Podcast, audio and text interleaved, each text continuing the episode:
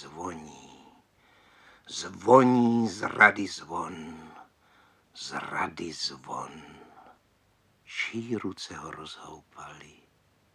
Francie sladká, hrdý Albion. A my jsme je milovali.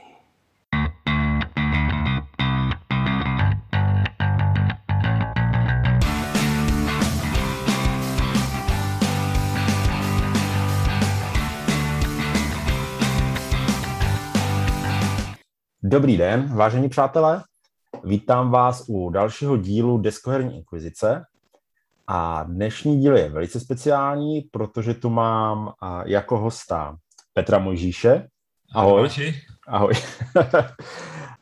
A Petra tu mám z velice, eh, možná už vám zřejmého důvodu, ale pokud vám ten důvod zřejmý není, tak eh, vám ho dneska vysvětlíme. Pokud odebíráte tak jako já a těšíte se na každý nový GMT newsletter, tak už víte, že Petr je autorem hry, která se objevila na eh, P500 systému a já asi, já nechám představit tebe tu hru, protože ty máš, ty máš vlastně eh, k tomu, k tomu názvu, máš co říct, tak já to nechám na tobě, jo? Dobře, dobře. Tak uh, hra se jmenuje The Bell of Treason, uh, 1938 Munich Crisis in Czechoslovakia. Česky teda uh, Zvon z rady, uh, 1938 Mnichovská krize v Československu. A je to uh, relativně malá hra, je to kartemi řízená hra, řekl bychom uh, jako CDG, asi možná nejznámější je třeba u nás Studená válka, která taky vyšla, eh, která vyšla v češtině už před eh, relativně dávnou dobou, tak eh, je to hra zhruba podobné složitosti, podobně složitých pravidel, ale mnohem kratší. Uh-huh. Je to hra, která vlastně navazuje na systém, který vytvořil Mark Herman ve hře Fort Sumter, což je relativně dobře dostupná hra, dá se, dá se uh, zahrát třeba i elektronicky na Steamu nebo uh, na tabletech. A uh, potom v, té, v tom systému vlastně vychází v nejbližších dnech hra Freda Servala Red Flag Over Paris, což je, což je druhá v té sérii, no a třetí bude, bude The Ball of Treason. Mm-hmm. No a jak už název napovídá, tak uh, je to o mnichovské krizi. Prosím tě, uh, vysvětlil bys nebo popsal bys nám, jak se to vlastně hraje? Uh, jasně. Tak jak už jsem zmiňoval, je to v principu kartami řízená hra, to znamená, kdokoliv, co, ně, co hru tohoto typu hrál, tak určitě, určitou představu bude mít. Ve hře je to teda hra pro dva hráče, zahrajete ji tak za tři čtvrtě hodinky do půl hodinky, pokud už ji, už ji znáte. Je to opravdu krátká hra z pohledu prostě počtu karet a počtu kol, eh, které se tam odehrají. Eh, jsou tam tedy dvě strany eh, a hráči vlastně v těch dvou stranách představují myšlenku. Jedna strana představuje myšlenku bránit se, klidně sami, bez jakýchkoliv spojenců. Druhá strana představuje myšlenku postoupit to území, aby se zabránilo eh, krve prolití eh, s nějakou tou nadějí, že to třeba nějak dobře dopadne. Těch důvodů samozřejmě tam mohlo být eh, více. To je možná podstatný zmínit, že já jsem se schválně vyhnul tomu, že jeden hráč by, řekněme, byl Beneš a druhý hráč by, byl, by představoval nějakou skupinu lidí proti Benešovi. To by bylo strašně nefér vůči víceméně všem stranám během toho konfliktu protože uh, vlastně uh, všichni během té mnichovské krize se snažili a byli na jedné lodi a snažili se uh, jako bojovat s tím zlem, které bylo za hranicemi. Bojovat s tím nacistickým Německem, s tou hrozbou, která tady byla. Oni samozřejmě nemohli vědět, že to v ten daný okamžik nejde vyhrát. Mm, sice Existují nějaké názory eh, na to, že eh, Beneš eh, to předvídal, ale já tenhle názor teda podle toho, co jsem četl, příliš nezdílím. A i když Beneš byl samozřejmě jako velký politický strateg a viděl hodně souvislostí ve hře, má jednu kartu, která, která toto se snaží ilustrovat. Uh, každopádně bylo by prostě nefér uh, těm aktérům říct, že uh, se oni snažili jako prosazovat tu jednu nebo druhou myšlenku. Oni vlastně se zabývali úplně něčím jiným. Oni se zabývali tím, jak vlastně donutit ty mocnosti, aby dostali svým slibům, svým, svým spojenectvím, aby nám skutečně pomohli, případně aby nějakými jinými politickými metodami jsme se z té těžké brandy dostali, jako Čechoslováci, a nevěděli, že je to nemožné. Ale na pozadí tohohle toho, samozřejmě ten myšlenkový boj tam probíhal. Každý ten aktér ve skutečnosti někdy v hloubi duše věděl, jestli uh, chce jako jít na krev a chce se bránit za každou cenu, a nebo naopak uh, má ten postoj, že ve chvíli, kdy nás zradili, tak, uh, tak nemáme šanci a nemá cenu zbytečně prolévat krev. Ta, tenhle ten myšlenkový souboj tam stoprocentně existoval, i když nebyl úplně jako zřejmý.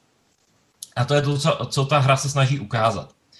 Uh, ta hra má samozřejmě mapu. A ta mapa vlastně představuje to uh, řekněme, zejména politické spektrum nebo politické prostředí, kde, eh, kde souboj těchto těch dvou myšlenek probíhal.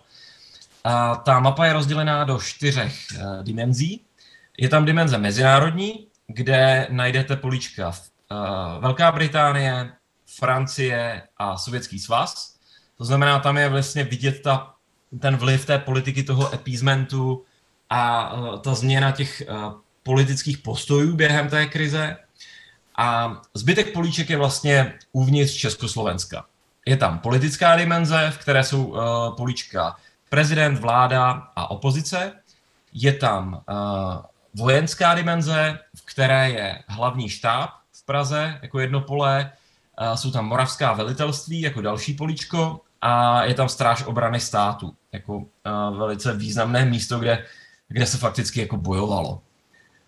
A Potom je tam dimenze veřejnost, která je rozdělená na vlastně tu československou, na německou menšinu a na pole tisk, které to nějakým způsobem spojuje. Takže to je to prostředí, v kterém vlastně hrajete. A tak, jak to bývá v těchto těch hrách, tak vy vlastně přikládáte do těch políček kostičky, které představují vlastně sílu té myšlenky v tom, v tom daném místě. Takže jsou tam prostě dvě tyhle ty strany a, je to, a přetahujete se o to, která tam myšlenka zvítězí. Je to o něco složitější, než to vykládám. Je tam systém skorování potom toho, kdo vlastně ovládá celou tu dimenzi, to znamená má většinu v celé jedné té dimenzi. A jsou tam tajné cíle.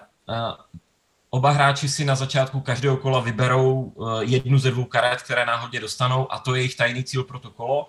A ten tajný cíl je nějaké políčko. A to znamená, něk pro, pro někoho může být eh, tajným cílem ovlivnit Francii v tom daném kole, pro toho druhého může být tajným cílem ovlivnit uh, ty československé Němce a, a podobně. Což je mechanismus, který si myslím, že té hře dodává tu šťávu. To je to, co uh, si myslím, že je skvělé na celé té sérii. Uh, a mě to do toho velice dobře, do toho příběhu zapadlo, protože si myslím, že těch zákulisních uh, bojů a těch snah chvíli se zaměřit na něco a potom na něco jiného bylo během té krátké doby Mnichovské krize poměrně, poměrně hodně. Ta hra se odehrává ve třech kolech, přičemž po třetím kole vlastně nastává ta Mnichovská konference a velice krátké závěrečné kolo rozhodnutí, které s tím ještě trošičku může zahýbat, ale vlastně představuje opravdu jenom ty hodiny.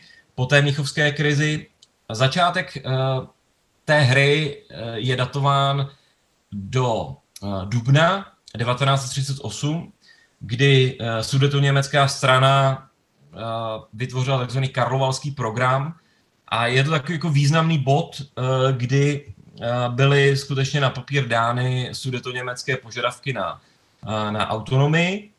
Eh, to znamená, už se to jako rozběhlo naplno. Bylo to, je to samozřejmě okamžik, kdy po Anšlusu Rakouska, to znamená, je to okamžik, kdy Československo už ze strategického vojenského hm, pohledu je v, v velice špatné situaci. A je to bod, kdy se rozjíždí vlastně naplno ta britská politika appeasementu vůči Hitlerovi a vlastně předěl mezi prvním, druhým a druhým, třetím tahem jsou návštěvy britského premiéra Nevilla Chamberlaina u Hitlera, kdy se snaží ho uh, jakým způsobem, jakýmkoliv způsobem uh, nějak, uh, vlastně ovlivnit tak, aby válka prostě nebyla za jakoukoliv cenu. Což samo o sobě z dnešního pohledu je jako velice bizarní už ten fakt, že vlastně premiér největší světové mocnosti té doby letí, člověk, který nesnáší létání, letí na letní sídlo uh, diktátora, to bylo poměrně zřejmé, už jaký je tam uh, režim a snaží se s ním vůbec něco v, to, v, té, této vlastně podřízené roli vyjednávat. Ale tohle, to, co říkám, ta britská politika appeasementu a ten Hitlerův postoj k tomu, že Československo nějakým způsobem bude zabráno, to je vlastně vytesáno do kamene v té hře. Ne, respektive do toho uh, taktu té hry v, po, v podobě těch kol. To hráči nezmění hráči mohou změnit opravdu jenom to, jakým způsobem uh, to dopadne z pohledu uh, toho československého postoje a tudíž jak se, uh, jak se rozhodneme. To je to, co kdyby, které to ta, ta hra dává na stůl a ukazuje tuhle tu variantu. I když samozřejmě pro mě nejpodstatnější je ten příběh, který, který ta hra vytváří prostřednictvím těch karet událostí, protože v každém kole hráči zahrají čtyři z pěti karet událostí. Eh, ty karty hrajou buď to za ten text té události, to znamená vždycky tam nějaká věc, eh, řekněme politik, nějaká mocnost nebo vyloženě nějaký fakt, který eh, ovlivnil tu danou situaci. Třeba sám Edvard Beneš tam má několik kartiček, je tam karta Jana Masaryka, je tam karta Polska, Maďarska a tak dále a tak dále. Je tam karta Karla Čapka například je tam všechno možné, co, co, co dává jakoby celkový ten obraz té, té krize. A hráči teda mohou každou tu kartu zahrát buď to za tu událost, anebo jenom za nějakou tu číselnou hodnotu té karty, jak v těchto hrách bývá, a tím vlastně způsobit uh, změny na tom, uh, na tom poli v tom, že buď to eskalují tu svoji myšlenku, přidávají ty kostičky do těch polí, a nebo naopak přesvědčují a tudíž ubírají ty, uh, ty kostičky. Co jsem nezmínil, je vlastně, jsou vítězné podmínky. Ty jsou, uh, myslím, už jednou výraznou odlišností od těch předchozích uh, dvou her v sérii. A uh, vítězné podmínky jsou vlastně následující. Uh, jednak jsou tam nějaké vítězné body, je tam stupnice, která skoruje, na které vidíte skóre a buď to se to přiklání na jednu nebo na druhou stranu. Nicméně to, mm, na to, aby hráč uh, obrany vyhrál, tak nestačí, že má nějaké vítězné body, že, že uh, ten ukazatel je na jeho straně stupnice. Totiž uh, výraznou postavou celé té krize byl samozřejmě Edward Beneš. A Edward Beneš byl velice hluboce přesvědčen v to, že nemá smysl zbytečně prolévat krev.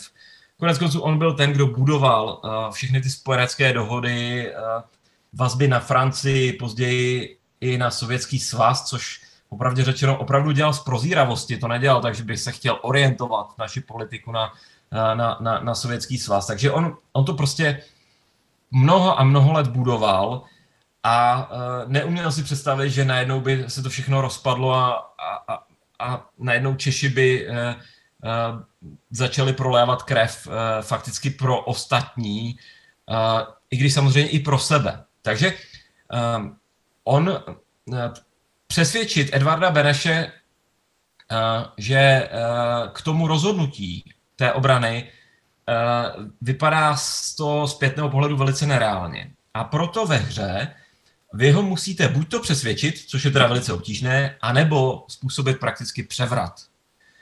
Je to, ta mechanika je hrozně jednoduchá, já jako nepředjímám v té hře, co to skutečně, jestli je to přesvědčení nebo ten převrat, ale vy musíte dosáhnout toho, že v nějakém políčku, které sousedí s polem prezidenta, případně to může být i v tom pre- poli prezident, může to být přímo na tom hradě, může to být přímo on sám, že změníte to jeho uh, přesvědčení, tak uh, musíte mít stejně nebo více kostiček té, uh, pro tu obranu, jako je ten uh, kostiček v poli prezident pro to postoupení. To znamená, opravdu musí proběhnout ten převrat, může to přijít z armády, může to přijít z opozice, může to být i tak, že ta mezinárodní dimenze se nepostaví k tomu tak, jak se historicky postavila, ale třeba opravdu signály ze Sovětského svazu budou natolik silné, že eh, vlastně to naše politické vedení uvěří, že nám Sověti přijdou na pomoc. Dokonce i ta Francie a v extrémním případě i ta Británie může v té hře vysílat jiné signály, než, než uh, bylo, uh, bylo historicky, ale to samozřejmě je velice nepravděpodobné, je to taková výzva prostě uh, pro hráče nějakou takovouhle strategii zkusit. A to je ta druhá podmínka. Takže uh, ta podmínka mít stejně nebo více, jako, je, jako je v poli prezident. Což je, myslím, jedna zajímavá mechanika, která vlastně nutí oba hráče sledovat dvě velice odlišné věci současně. Jednak získávat body a jednak sledovat vlastně uh, tu pozici v okolí prezidenta, to znamená v Praze nebo ty politické moč- mocnosti, jakým způsobem na to budou mít, uh, budou mít vliv. Co bych ještě zmínil k těm mechanikám, tak uh, co je tam ještě speciální a je to vlastnost té série a mně se velice líbí na ní navázat, je to, že na rozdíl od jiných her vy nemáte neomezené množství toho vlivu. Ten půl těch kostiček, s kterými pracujete, je prostě omezený. A dokonce se s ním během hry výrazně pracuje. Například, když nastane mobilizace, ať už částečná nebo potom všeobecná mobilizace, tak hráč obrany získá, dostane do hry nové ty kostičky, protože samozřejmě mobilizace je něco, co uh, jako na všech frontách uh, zvedne tu, uh, tu ideu té, té obrany. Pro mě je doteď nepředstavitelné uh, ten, to, co museli cítit ty vojáci ve chvíli, kdy nejdříve byli mobilizováni, byli připraveni se bránit a potom dostali ten rozkaz jako opustte to území a předejte ho Němcům bez nějakého jako úplně zjevného, uh, zjevného důvodu. Jo? To znamená, uh, tohle to tam, tohle to tam je v tom, že ve chvíli, kdy ty kostičky už jsou někde umístěny, tak vy je nemůžete prostě jenom sebrat, abyste je použili někde jinde. Jde o to, že ta krize potom graduje v řádu týdnů, respektive by se dalo říct dnů, když se díváme na tu rychlost, jakou hráči uh, hrají ty karty. A samozřejmě v rámci dnů vy jako nezměníte ten postoj. To znamená například vy, pokud vy opravdu vytáhnete veřejné mínění třeba pro, pro tu myšlenku té obrany, tak to můžete opravdu přepálit. A přepálit tak, že potom vám chybí ty kostičky na to, abyste pracovali v té politické scéně. Představte si to, že jste to přepálili v tom smyslu, že lidé, oni lidé byli v ulicích a byli v ulicích hodně. Ale kdyby to kdyby byli v ulicích natolik, že ti politici by se báli vylézt vyloženě. Ono to tak trošku bylo, teda v jeden okamžik, ale, ale to, to nebudu úplně spojovat, to, to prostě uvidíte v té, v té hře, nebo si o tom přečtěte nějakou, nějakou knížku. Je, těch věcí, které o tom nejsou tak úplně známé, si myslím, je, je v té mnichovské krizi, krizi opravdu hodně. Takže to je jeden z dalších mechanik, která není úplně typická pro, uh, pro tyto hry, že vy musíte opravdu pracovat i s tím, jak silnou tu myšlenku, eh, kde prosadíte, abyste to zjednodušeně řečeno nepřepálili. Takže to je jakoby další mechanika, která už eh, je, byla ve Fort Sumteru a v Red Flag Over Paris a já jsem ji hrozně rád eh, znovu využil. Mhm. Nicméně je tam ještě pár věcí, které jsou teda úplně unikátní pro tuhle tu hru. Vypíchnul bych tak tři. Jedna z nich je, že je tam ještě vidět samozřejmě ta situace v těch sudetech a v, v Německu eh, relativně abstraktně dáváte tam takové červené disky, které ukazují, jak zrovna je silný ten sudeto-německý teror a jak, eh, co se vlastně děje, protože to se v čase samozřejmě měnilo a eh, dost pravděpodobně to vyeskaluje, i když může tomu, tomu teoreticky ve hře trošku zabránit, ale není to tak úplně jednoduché, přece jenom to je mimo vaší kontrolu, to je to, co dělají Něm, ti Němci tak uh, dojde tam samozřejmě k tomu uh, vytvoření uh, Freikorps, to znamená vyzbrojení těch radikalizovaných sudeckých Němců za našimi hranicemi v Německu a potom ta zpětná ofenzíva. Tohle jsem se snažil nějakým způsobem v té hře ukázat a ukázat samozřejmě ty dopady, které to měly na to, na to vnitřní rozhodování, takže tohle je jeden mechanismus, velice jednoduchý, relativně abstraktní, ale já doufám, že to v tom trochu bude vidět že to není čistě jenom politická hříčka, ale že ten podzim, když použiju název knihy Jiřího Padevěta, byl skutečně krvavý. A takže to je jedna, je jedna vlastnost té hry. další mechanika, která tam je, a doteď mě, doteď mě vlastně překvapuje, že to nikdo předtím nepoužil, použil to teda Fred Serval v Red Flag over Paris, ale tam to není zase tak výrazné, ale já jsem se to použil poměrně hodně. A to je, že to propojení těch políček občas je jednosměrné. Jinými slovy, ten, ta myšlenka se může pře, přelít z jednoho z pole A do pole B, ale už ne zpátky z pole B do pole A. A tenhle ten mechanismus uh, v té, mi v té hře strašně moc posloužil k tomu, abych já mohl ukázat to, jak vlastně uh, byl ten tlak z té mezinárodní dimenze směrem dovnitř, ale jak, jak Čechoslováci měli strašně slabý, slabé slovo uh, zpátky. Takže z té mezinárodní dimenze, z tě, zejména z těch, z těch polí Francie, Velká Británie, Sovětský svaz, všude vedou šipky dovnitř, zejména směrem k prezidentovi, ale třeba z Francie i do toho generálního štábu, protože tam byla, byly veliké vazby v, v armádě, ale nevedou tam ty, nevede ten směr ven. To znamená, aby Čechoslováci nějak jednoduše ovlivňovali ty mocnosti, prakticky nejde. Jde to samozřejmě skrz nějaké karty, jak jsem zmiňoval třeba toho Jana Masaryka, je tam i lehké, co kdyby kartou Winstona Churchilla a, a podobně. Je tam tě prostě pár možností, eh, samozřejmě ty mezinárodní mocnosti musí reagovat na tu naši mobilizaci a podobně. Takže těch, těch věcí tam pár je, ale ta jednosměrnost těch šipek, eh, těch spojení těch políček prostě mi umožnila v té hře dělat věci, které jako běžně v těchto hrách jako nejsou. Mimo to ty, tyhle ty šipky ukazují třeba i ty vazby těch mezinárodních smluv. Takže eh, je tam ta závislost například v tom smyslu, že Francouzi v tomto byli skutečně jako slabými páni vůči těm Britům. Jo? Oni sice měli závazky vůči nám, ale uh, měli samozřejmě závazky vůči veřejnosti a uh, jako nechtěli jít do té války bez Britů. Takže tahle ty šipky vlastně posloužily k tomu, aby, aby to ta hra nějakým způsobem ukázala. Takže šipky je další mechanismus. A potom je tam ještě taková specialitka, za kterou si myslím, že někteří typy hráčů mě budou naprosto nenávidět, nebo se jim to, v tom designu nebude líbit. Ale v té hře je kostka.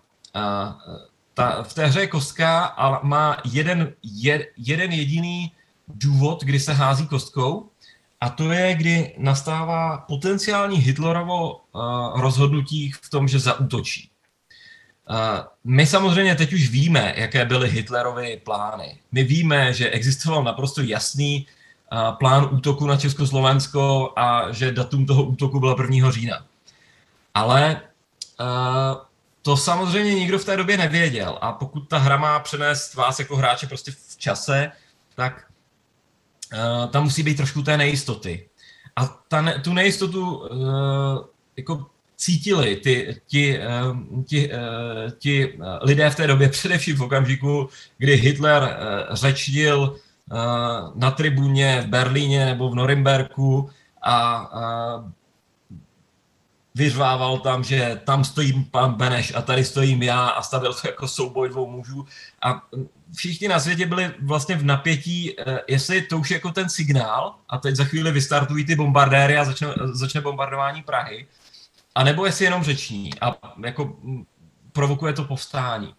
A tahle ta nejistota je v té hře eh, opravdu eh, těmi hody kostkou ukázána, kdy eh, může nastat hra, kdy k žádnému hodu kostkou nedojde. Ale zase v jiné hře, ve chvíli, kdy právě fakticky vyhrává ten hráč obrany, jinými slovy, to Československo už vydává ty signály, že se nevzdá, tak v tu chvíli těchto okamžicích, eh, v okamžicích právě těsně potom například, kdy je, kdy je, předěl těch tahů, to znamená je tam to jednání mezi uh, Nevillem Chamberlainem a Hitlerem, a nebo je, je právě například ten Hitlerův projev, což, což je karta ve hře, nebo respektive dvě karty, tak v ten okamžik si může nastat to, že si prostě hodíte kostkou a v případě, že vám padne uh, méně nebo než je počet vítězných bodů té, uh, té strany, uh, obrany, uh, musí to být o dvou výše teda, tak uh, hra končí instantně v ten, v ten daný okamžik. A je to sice takové trošku pirhovo vítězství, protože je to v okamžiku, kdy to jako nikdo nechce, ale fakticky vyhrává ten hráč obrany, protože, protože došlo k tomu, co, co chce docílit. Ta myšlenka je, že se bojuje a skutečně se bojuje. Samozřejmě reálně z vojenského hlediska je daleko lepší, kdyby, uh, kdyby Hitler zautočil až v okamžiku, kdy byla dokončená mobilizace, protože hm, kaž, každý člověk z armády vám řekne, že, že armáda je velice zranitelná v okamžiku mobilizace.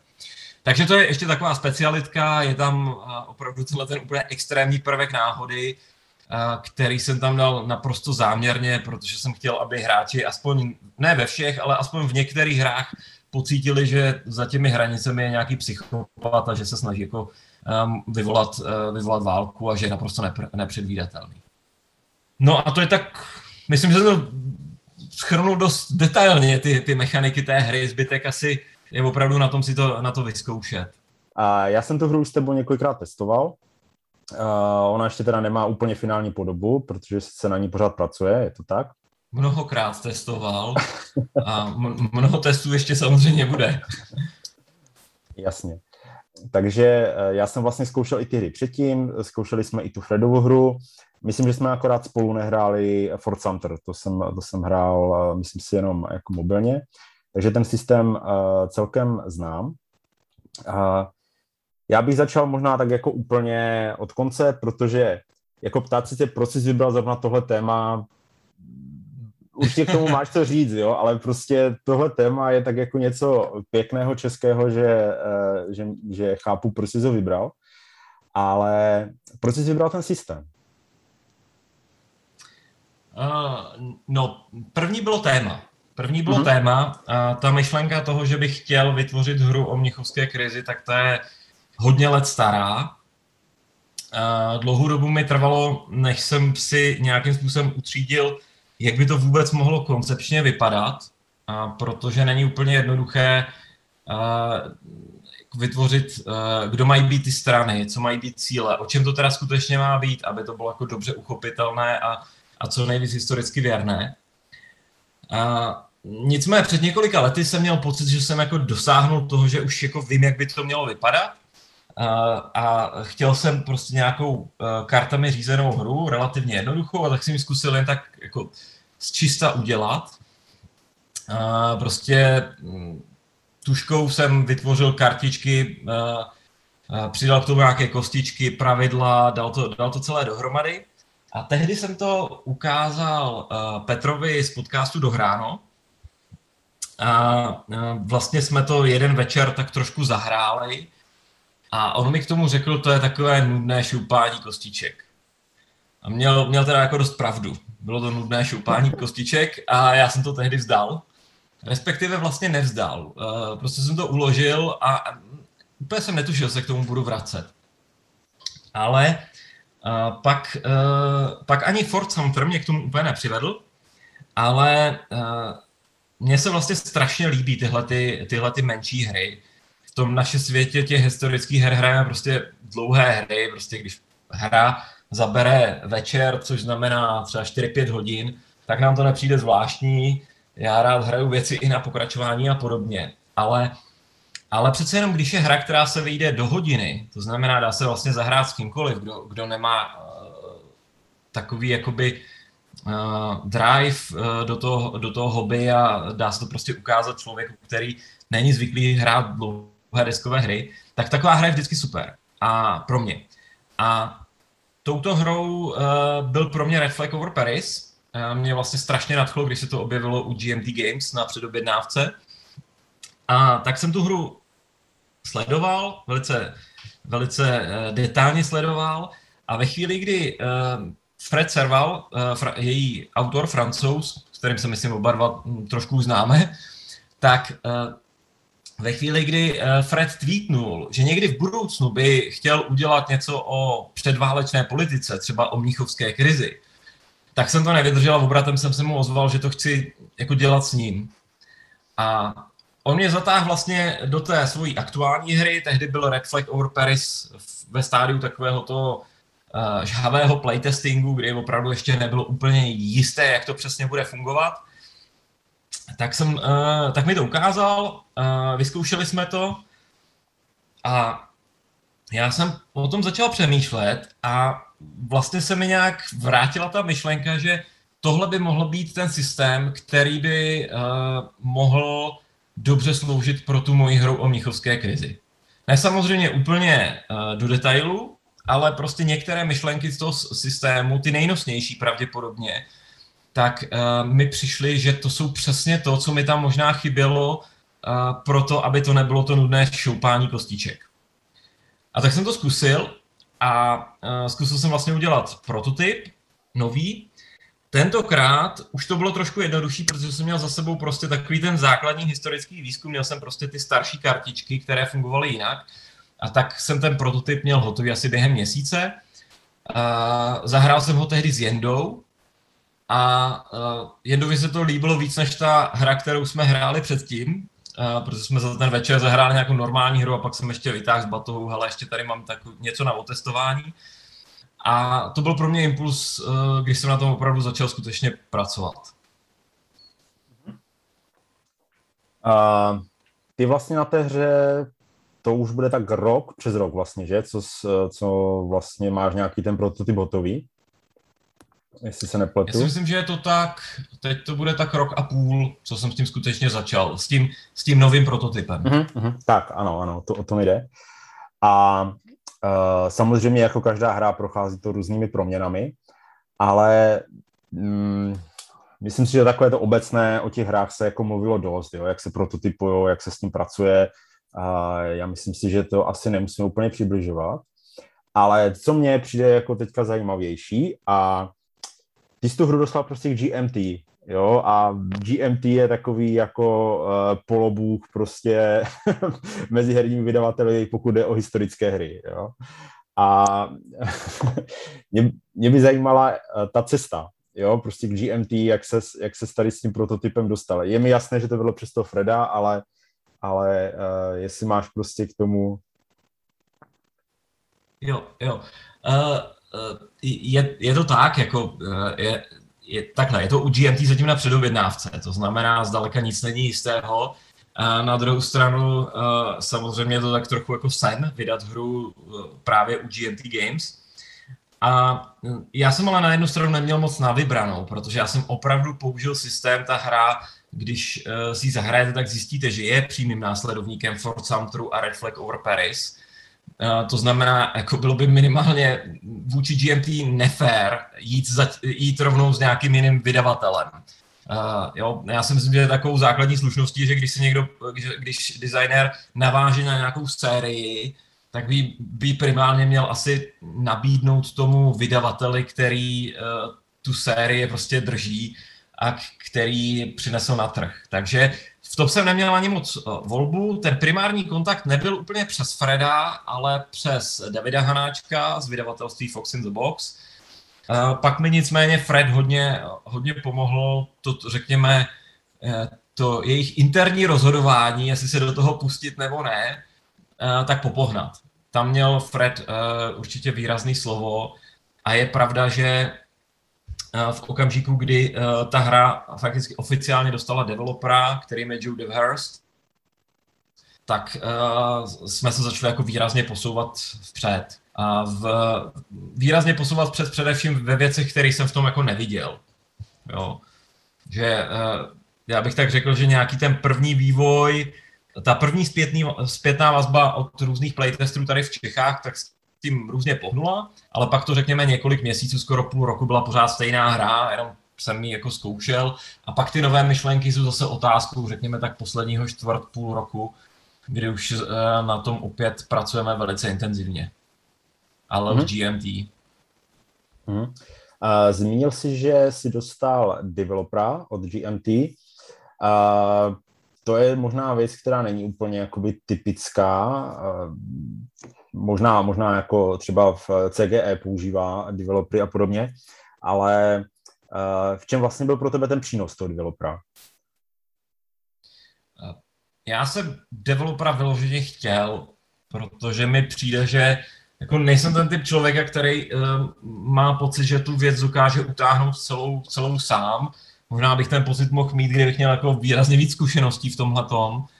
Ale podle mě ty druhé oči a, a hlavně oči někoho, kdo se na to kouká z pohledu prodejnosti, přístupnosti, marketingu, toho, co tomu chybí jako zjevně, toho, kdo není ponořený v té historii a nechce v tom jako, nevidí v tom ještě ty detaily, tak uh, to jsem vyloženě hledal, takže jsem byl opravdu nadšený, když jsme na tom začali spolupracovat tímhle tím způsobem. Ve skutečnosti přišla taková šoková terapie, protože hned na začátku jsem od něj dostal, a nejen od něj, ale vlastně zprostředkovaně skrz něj ještě další zpětnou vazbu, která mě úplně vystrašila. Jsem si říkal, no oni by to chtějí úplně předělat a dávají do toho věci, které vůbec nedávají smysl.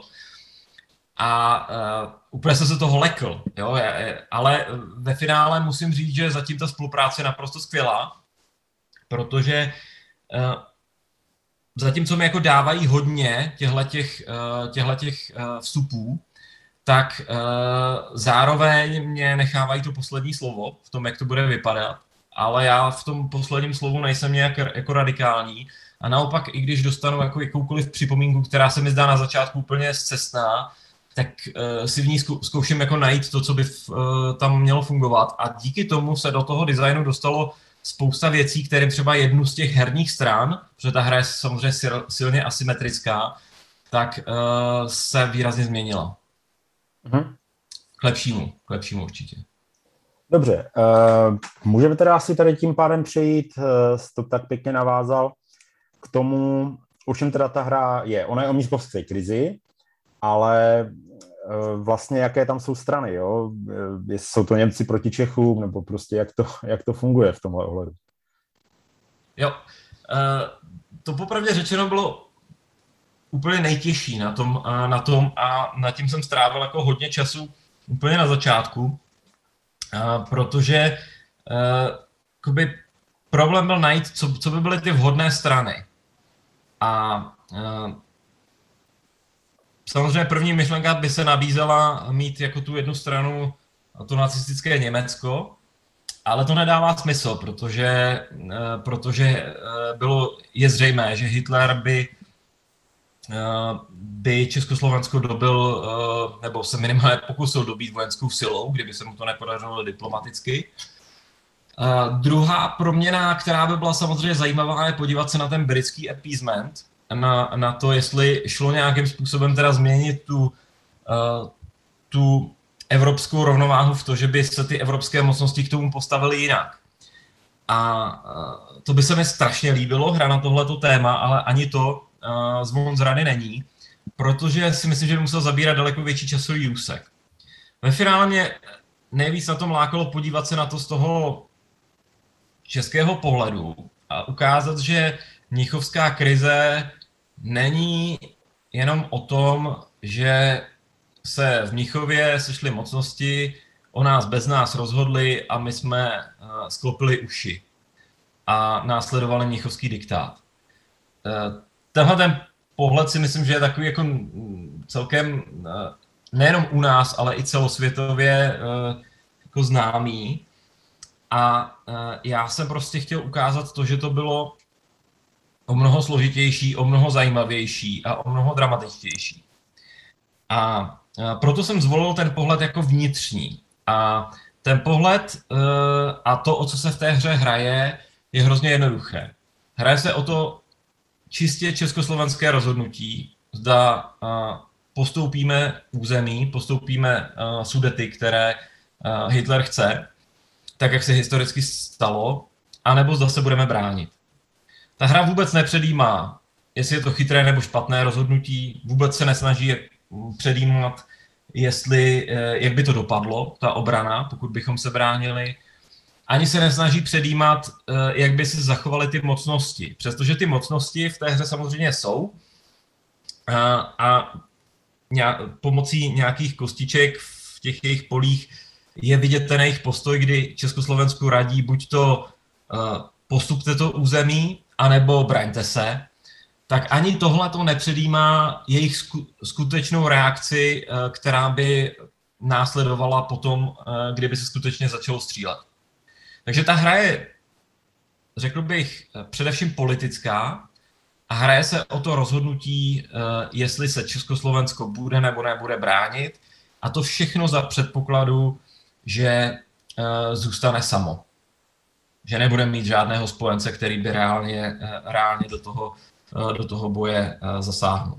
Protože kdybychom se na to dívali tou optikou, jestli bychom se bránili v okamžiku, kdyby dodržela své spojenecké závazky zejména Francie, tak tam asi není žádná diskuze a žádné velké rozhodování v Československu nebylo. V tomto byla, v tomto byla naše jak politické, jak politické tak vojenské vedení jako silně zajedno. Uh, on i ten název, Zvon z rady, uh, možná odkazuje na uh, báseň, ale není to tak úplně pravda, že jo? Ty se s uh, tím názvem inspiroval trochu někde jinde. Uh, no, je, je, je to trochu kombinace. Uh, ta, uh, ten název Zvon z rady samozřejmě odkazuje především uh, na zpěv uh, úzkosti Františka Halase, a na ten asi nejznámější verze, eh, verše z něho, protože to je to, co jako bylo bezprostředně, to, to je ta emoce, která, eh, která tady byla eh, hned po skončení vlastně té mnichovské krize u nás. Takže to je, to je primární, ale trošku do toho vstoupilo i to, že Zvon z rady relativně nedávno použil francouzský historik P.E. Kake eh, a vydal knihu s tímto, s tímto názvem Zon z rady. A popravdě řečeno, ta kniha je tak, řekl bych, z toho všeho, co jsem o tomto tématu načetl, a nebylo toho úplně málo, tak uh, ta kniha je trošku nejbližší tomu, co skutečně potom hráči uvidí v té hře. Já jsem samozřejmě nechtěl hru pojmenovat podle knihy, ale ono se těžko hledá název, který by nebyl už použitý v literatuře, filmu nebo někde, někde jinde. A e, tenhle ten název, e, tenhle ten název e, má tu vlastnost, že mi ta kniha jako nevadí, že budu rád, když si k tomu hráči přečtou a je dostupná jak v angličtině, tak v češtině, takže si myslím, že je to, že je to, že je to dobrý zdroj informací. Neříkám, že úplně neutrální k tomu, naopak si myslím, že jsou tam, řekněme, argumenty, spíše pro tu stranu obrany, což já se v té hře snažím, aby ta, aby ta hra byla maximálně neutrální. Tak i tak je ta kniha dobrá prostě z toho pohledu informačního a z toho, že naštínuje ty různé možnosti, jak to skutečně mohlo být um, maličko jinak. Uh-huh. Uh, ty jsi zmínil, že si toho hodně k tomu tématu načetl. Uh, ono není divu, uh, protože minimálně u nás je to téma velice třaskavé a do dneška budí silné emoce a diskuze uh, nejen v hospodách, ale, ale i na vyšších úrovních.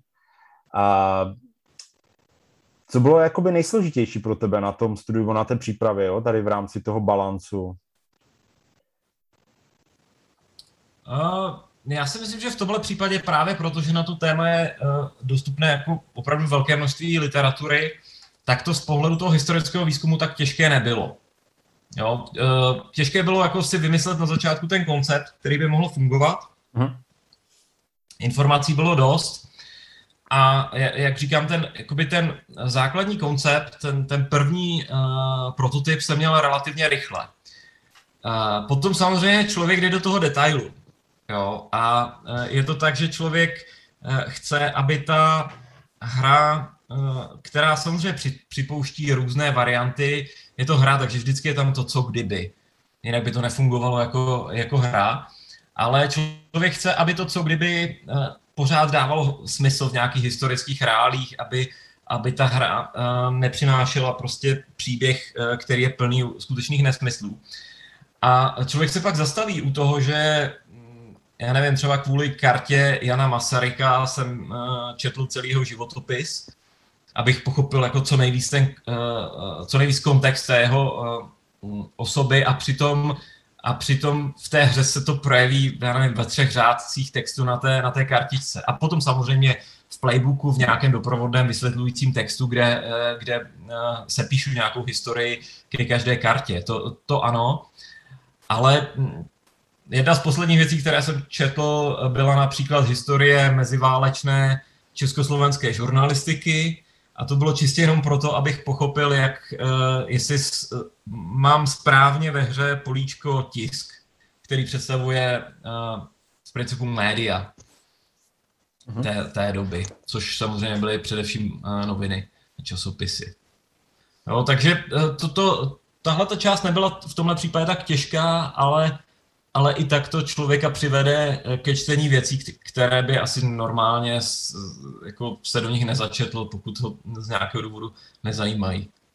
Uh, zmínil jsi uh, playbook a uh, popis karet, což pro ty, kteří neznáte GMT hry nebo obecně historické hry, tak ono vlastně kromě hry samotné dostanete ještě jakoby takovou, když to řeknu blbě, jednoduchou učebnici historie, kdy máte, kdy máte popsanou tu historickou událost stručně v jedné části pravidel a plus u tady těch kartami řízených her je rozbor vlastně jednotlivých karet. Co karta znamená, kdo je na kartě, co to bylo. A na tom ti čeká ještě určitě spousta práce, jestli se nepletu. To určitě, to určitě. a uh, je to, je to takový jako netypický, netypický prvek. Uh, ty vlastně hru si začal úplně na začátku dělat v češtině, ale poměrně rychle si překlopil do angličtiny. Jak se ti, jak se ti vlastně pracuje v cizím jazyce? S takovým ještě českým tématem. Hmm. Já si myslím, že to není až takový rozdíl. Popravdě řečeno, kdybych to dělal znova, tak začnu rovnou v té angličtině, abych si uh, trošku usnadnil práci. Ale i tak uh, to je, je fajn. A upřímně je, je, je hrozně zajímavé dívat se na ten pohled těch lidí zvenčí. Jo, já, nehledě na to, že, uh, že ta hra je celá teď zpracovávána v angličtině, tak i bez toho jsem se snažil hledat zahraniční zdroje na téma té mnichovské krize.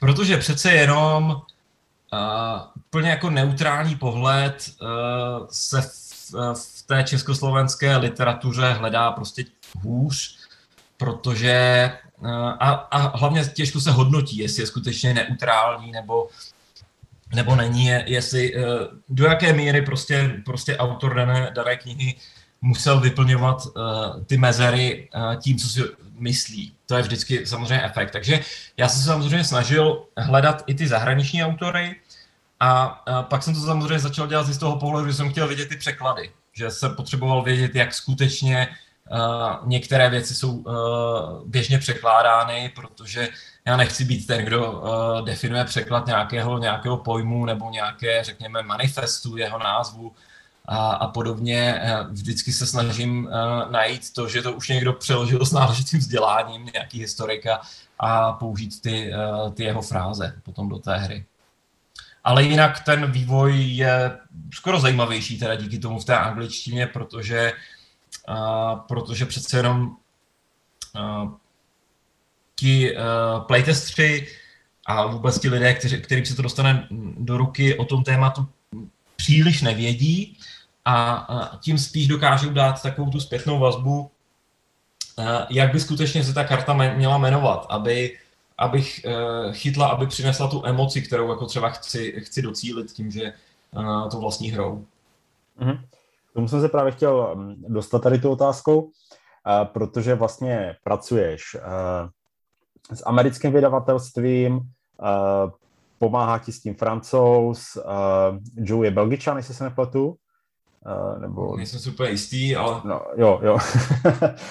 a vlastně hrál to že jo, uh, s lidma ze Spojených států. Uh, je něco, co tě překvapilo třeba v tom zahraničním pohledu na tu mnichovskou krizi?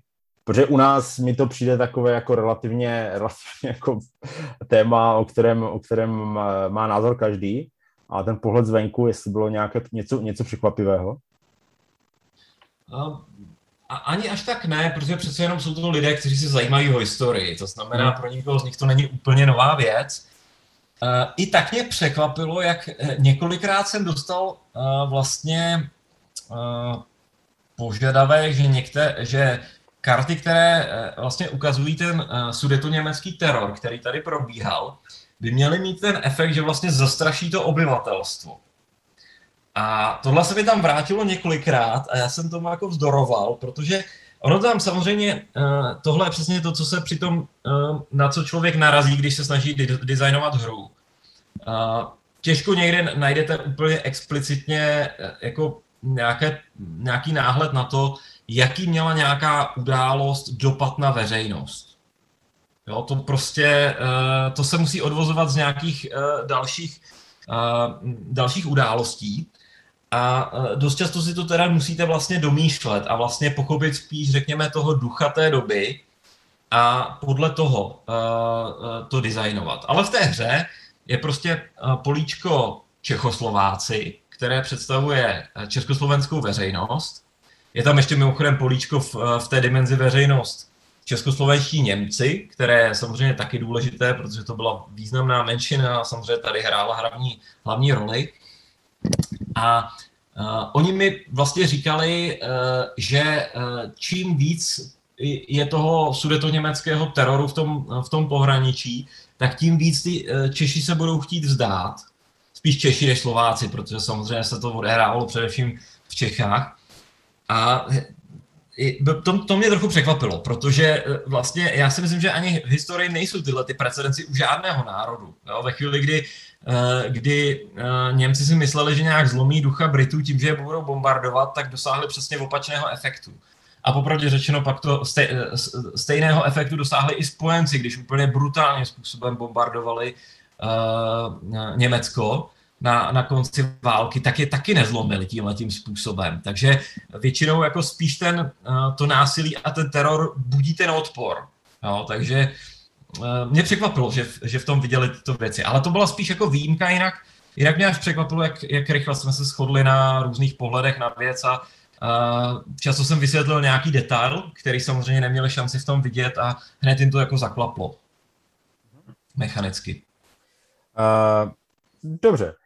Uh, já myslím, že o té hře jsme se bavili jako poměrně dost. Eh, ten systém, eh, nevím, jestli má smysl jakoby vysvětlovat dopodrobná, protože je to prostě, vychází to z toho Fort Samtru. Eh, mě by teďka spíš zajímalo, nebo respektive udělej si trošku jako reklamu, protože je, máš to na systému P500. Co vlastně se musí teďka stát, aby ta hra jako vyšla? Nebo co ještě vlastně no, tě, krom, krom tady těch, krom toho systému P5C, tak ještě co pak tě jakoby dál čeká? No, no eh, jako to, to, aby ta hra vyšla, tak eh, je skryté v tom, v tom názvu P a 500. Protože to P eh, je slůvko pre-order, neboli předobjednávka, a 500 je počet těch předobjednávek. Mm-hmm. GMT v tomhle tom pracuje relativně čistě a má prostě dáno, že hra skutečně bude vydaná, když překoná tu hranici 500 předobjednávek. A takže to je asi jako teď nejdůležitější, co mě potom dál čeká. Čeká mě samozřejmě ještě hodně playtestingu. Já doufám, že uh, teď vlastně, já můžu to rovnou tady říct, že uh, teď ve chvíli, kdy už je na P500, tak prostě hledáme nové playtestery, budeme hledat jak v Čechách, tak samozřejmě ty zahraničí, zahraniční, um, prakticky kohokoliv, i když nej, nejpos, nej, nej, nejlepší samozřejmě playtesting, ty to znáš, eh, je v podstatě práce. Ono to není tak jako úplně uh, zábavné hraní, uh, zábavné to zahrát si to jednou, a to i v té pokročilé playtest kopii je většina her uh, jako už celkem dost zajímavých, ale uh, samozřejmě přidaná hodnota je playtestera je ve chvíli, kdy tomu dokáže dát nějakou zpětnou vazbu, která může být jak v oblasti té historie, tak v oblasti toho, že prostě objeví v té hře nějaké nedokonalosti, ať už formální nebo nějaké strategie, které by tu hru mohly prostě rozbourat. To, to, to je samozřejmě to, co, na čem potřebujeme jako pracovat a na čem se bude pracovat až, až do vydání té hry. Mm-hmm. Na co se těším je samozřejmě grafika, protože zatím je to všechno naprosto amatérsky e, připraveno grafika to u GMT Games dostane přiděleného právě až v okamžiku, kdy se to dostane do té, do té pozdější fáze. No a uh, určitě uh, budeme vytvářet solo mod, který uh, neexistuje pro tu, pro tu hru, ale uh, GMT chce u této série mít vždycky uh, solo mod, takže bu, uh, bude bude vytvářena možnost, jak tu hru hrát solo proti nějakému botovi nebo nějaké jednoduché umělé inteligenci. Na to se celkem těším, protože to si nedělám ambici, že bych vymýšlel já, ale GMT už má poměrně silný tým na vytváření těch solo uh, variant svých her, takže uh, Jason Carr uh, předpokládám, že do toho šlápne a přijde s nějakými zajímavými koncepty. Co jsem měl možnost vidět u Red Flag War Paris, tak uh, to jako není ve finále nic složitého a na to se těším. Mm-hmm. Uh, já dám do popisu odkaz, uh, podcastu nějaké, nějaký kontakt na tebe, kam se ti třeba může někdo ozvat, ty bych ti chtěl playtestovat. A u GMT ještě bych se zastavil u jedné věci, u toho P500. Uh, ty si vlastně musíš jakoby dělat reklamu, že jo, uh, tady pro, pro tu hru, aby získala ty předobjednávky. Uh, u GMT se to dělá většinou popisem té hry, který je zevrubný a samozřejmě nějakými články o tom historickém tématu. Jak se, jak se připravuješ nebo jak se těšíš na tohle?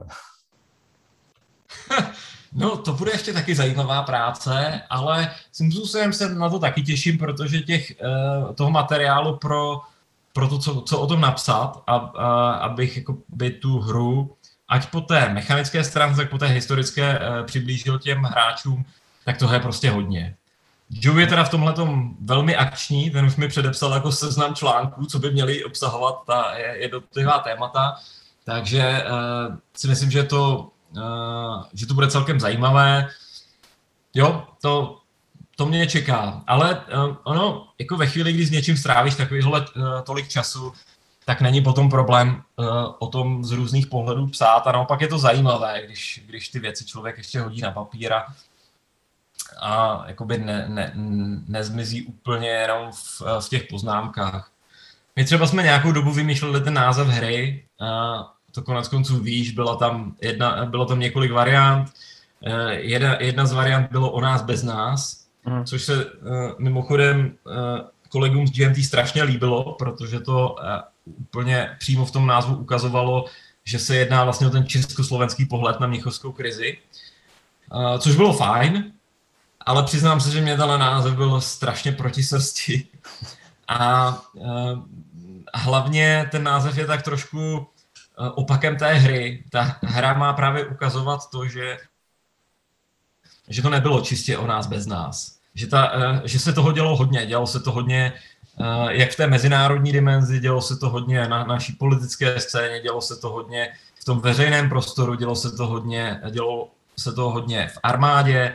Eh, prostě ta krize, eh, přestože jako byla ve finále krátká, protože ona gradovala a vlastně v té hře první tah je několik měsíců, ale druhý a třetí tah jsou, je vlastně jeden týden. To znamená, je tam ta gradace těch, těch událostí a to závěrečné kolo je vlastně v, řádu hodin, jako reálného toho času, eh, kde bychom to uh, skutečně posadili do té historie. Uh, tak uh, je tam toho uh, je, je, je tam toho prostě hodně. Jo. Hmm. Takže, uh, takže si myslím, že uh, třeba i to o nás bez nás, uh, jenom na druhou stranu se o tom dá napsat, proč třeba uh, se mi z toho ježí zbytky vlasů na hlavě. Uh, proč, proč to nemám rád? Protože opravdu to téma měchovské krize se dá strašně snadno přenášet na současnou uh, českou společnost, na to, jaké to měly potom, mělo potom dopady dál a dá se o tom napsat spoustu jako zajímavého. Takže si myslím, že uh, už jenom to, že se v těch článcích třeba vrátíme k nějakým těm názvům, které jsme zavrhli, tak tak uh, to může být zajímavé psaní. Nevím, pak můžete posoudit, až něco, něco takového uh, skutečně vyjde. Určitě. Uh, ty jsi mluvil o tom, že uh, o tom, kolik si toho musel nastudovat, kolik si toho vlastně musel vymyslet, kolik toho ještě budeš muset napsat, jo. A jsi schopný říct vlastně v téhle fázi, když řeknu možná někde v půli cesty jakoby té hry, kolik času už si tomu musel věnovat? uh, tak to si asi netroufnu úplně odhadovat, no. A to je opravdu jako, to, to jako, musel bych asi hodně počítat. V práci občas děláme tohleto cvičení nějakých odhadů, myslím jako ve své běžné práci, odhady, odhady Mendejů a takovýchhle věcí je, je celkem můj denní chleba, ale tohle bych ani nechtěl dělat, protože eh, jo, je to práce po večerech, je to práce eh, o víkendech, jak, jak jednou psal David Thompson někde na Twitteru, zmínil, kolik je skutečná jeho vlastně hodinová mzda za, za, za, za, to, za to vydávání her, tak je to něco, co se člověk jako nemá šanci nikdy vrátit, ani, ani jako náznakem. Uh, těch pár málo jednotlivců, kteří si už opravdu můžou dovolit, že v historických deskových hrách uh, to, tomu vlastně věnují ten uh, full time, tak těch je jako na světě strašně málo. A mě napadají tak dohromady dva, aktuálně tři možná teď, ale ono to je možná nějaká kombinace u nich s důchodem, takže, takže je, to, je to otázka. Ne, je, je, to, je to opravdu hodně času a popravdě řečeno stále mě překvapuje, eh, že, že to jako neklesá, ten, to množství toho času, které do toho člověk vkládá, naopak spíš jako roste pořád. Hmm. A je pravda, že člověk si musí jako vybrat na úkor, čeho to bude. A uh, typicky to bývá u těch designérů a i trošku u mě, když nevím, trošku tomu zdoruju, uh, bývá to dost na úkor toho ostatního hraní. Mm-hmm. Je spousta designérů, kteří prostě říkají, že jako designují hry, ale nehrají ty hry těch ostatních. Jo. Tak to já se snažím nějak balancovat, ale ale zase nechci, uh, aby prostě ten design byl na úkor času stráveného s rodinou a, a tak. Jasně. A oni ještě, ty historické hry mají to specifikum, že za nima stojí ten historický výzkum, což prostě u vlastně klasické deskové hry, uh, Eurovky nebo i nějakého Emeritreše většinou nebývá, že jo, zatím ještě ten, ten historický podklad. Může tam být třeba psaní příběhu a podobné věci, ale myslím si, že na to už dneska mají ti lidi týmy. Jo, jo. No, ono, uh, ono, je to samozřejmě čtení knih, což je odpočinková činnost. Problém trošku je, že při tom historickém výzkumu přečtete stránku a najednou máte pocit, že si musíte udělat uh, pět řádek výpisků. Přečtete další stránku a musíte si udělat dalších pět řádků výpisků. Takže to čtení pro, pro ten design hry zase tak velký odpočinek není. No. Je to lepší potom v těch pozdějších fázích, kdy teď už něco čtu a víceméně mi to potvrzuje Uh, buď to, jak je ta hra nastavená, anebo mě to někde občas posune, to, jak ta hra je nastavená, ale už to není tak náročné. Ale ze začátku, když má, děláte opravdu ten primární výzkum pro to, abyste dali tu základní kostru té hry dohromady, tak, uh, to, tak to čtení je celkem dřina. Dobře. Já si myslím si, že jsem se asi zeptal na všechno, co mě jako k tomu zajímalo a Dole pod podcastem najdete odkaz na GMTP 500 předobjednávku, kde si můžete uh, Bell of Treason předobjednat. Uh, je to klasický GMT, takže předobjednávka je s euro-friendly shippingem, takže se nemusíte zabývat slem a tady těma věcma. My to určitě ještě připomeneme v novinkovém díle s Danem, až budeme probírat novinky za tenhle měsíc já ti poděkuju, jednak za to, že jsi udělal tu hru, protože mě ta hra fakt baví a jednak za to, že jsi přišel k nám do podcastu o ní něco říct. Doufám, že teďka budeš na roztrhání mezi všemi deskoherními médii tady u nás a že všichni s tebou budou chtít mluvit, protože já myslím, že to určitě stojí za to. Ještě jednou díky. To já teda trochu doufám, že ne, já bych chtěl ještě taky dělat na té hře. Ale díky. Jo. Tímto se s vámi, milí posluchači, loučíme. Loučí se s vámi uh, Petr Mojžíš díky. a Tomáš z Deskory Inkvizice. Naslyšenou. Naslyšenou.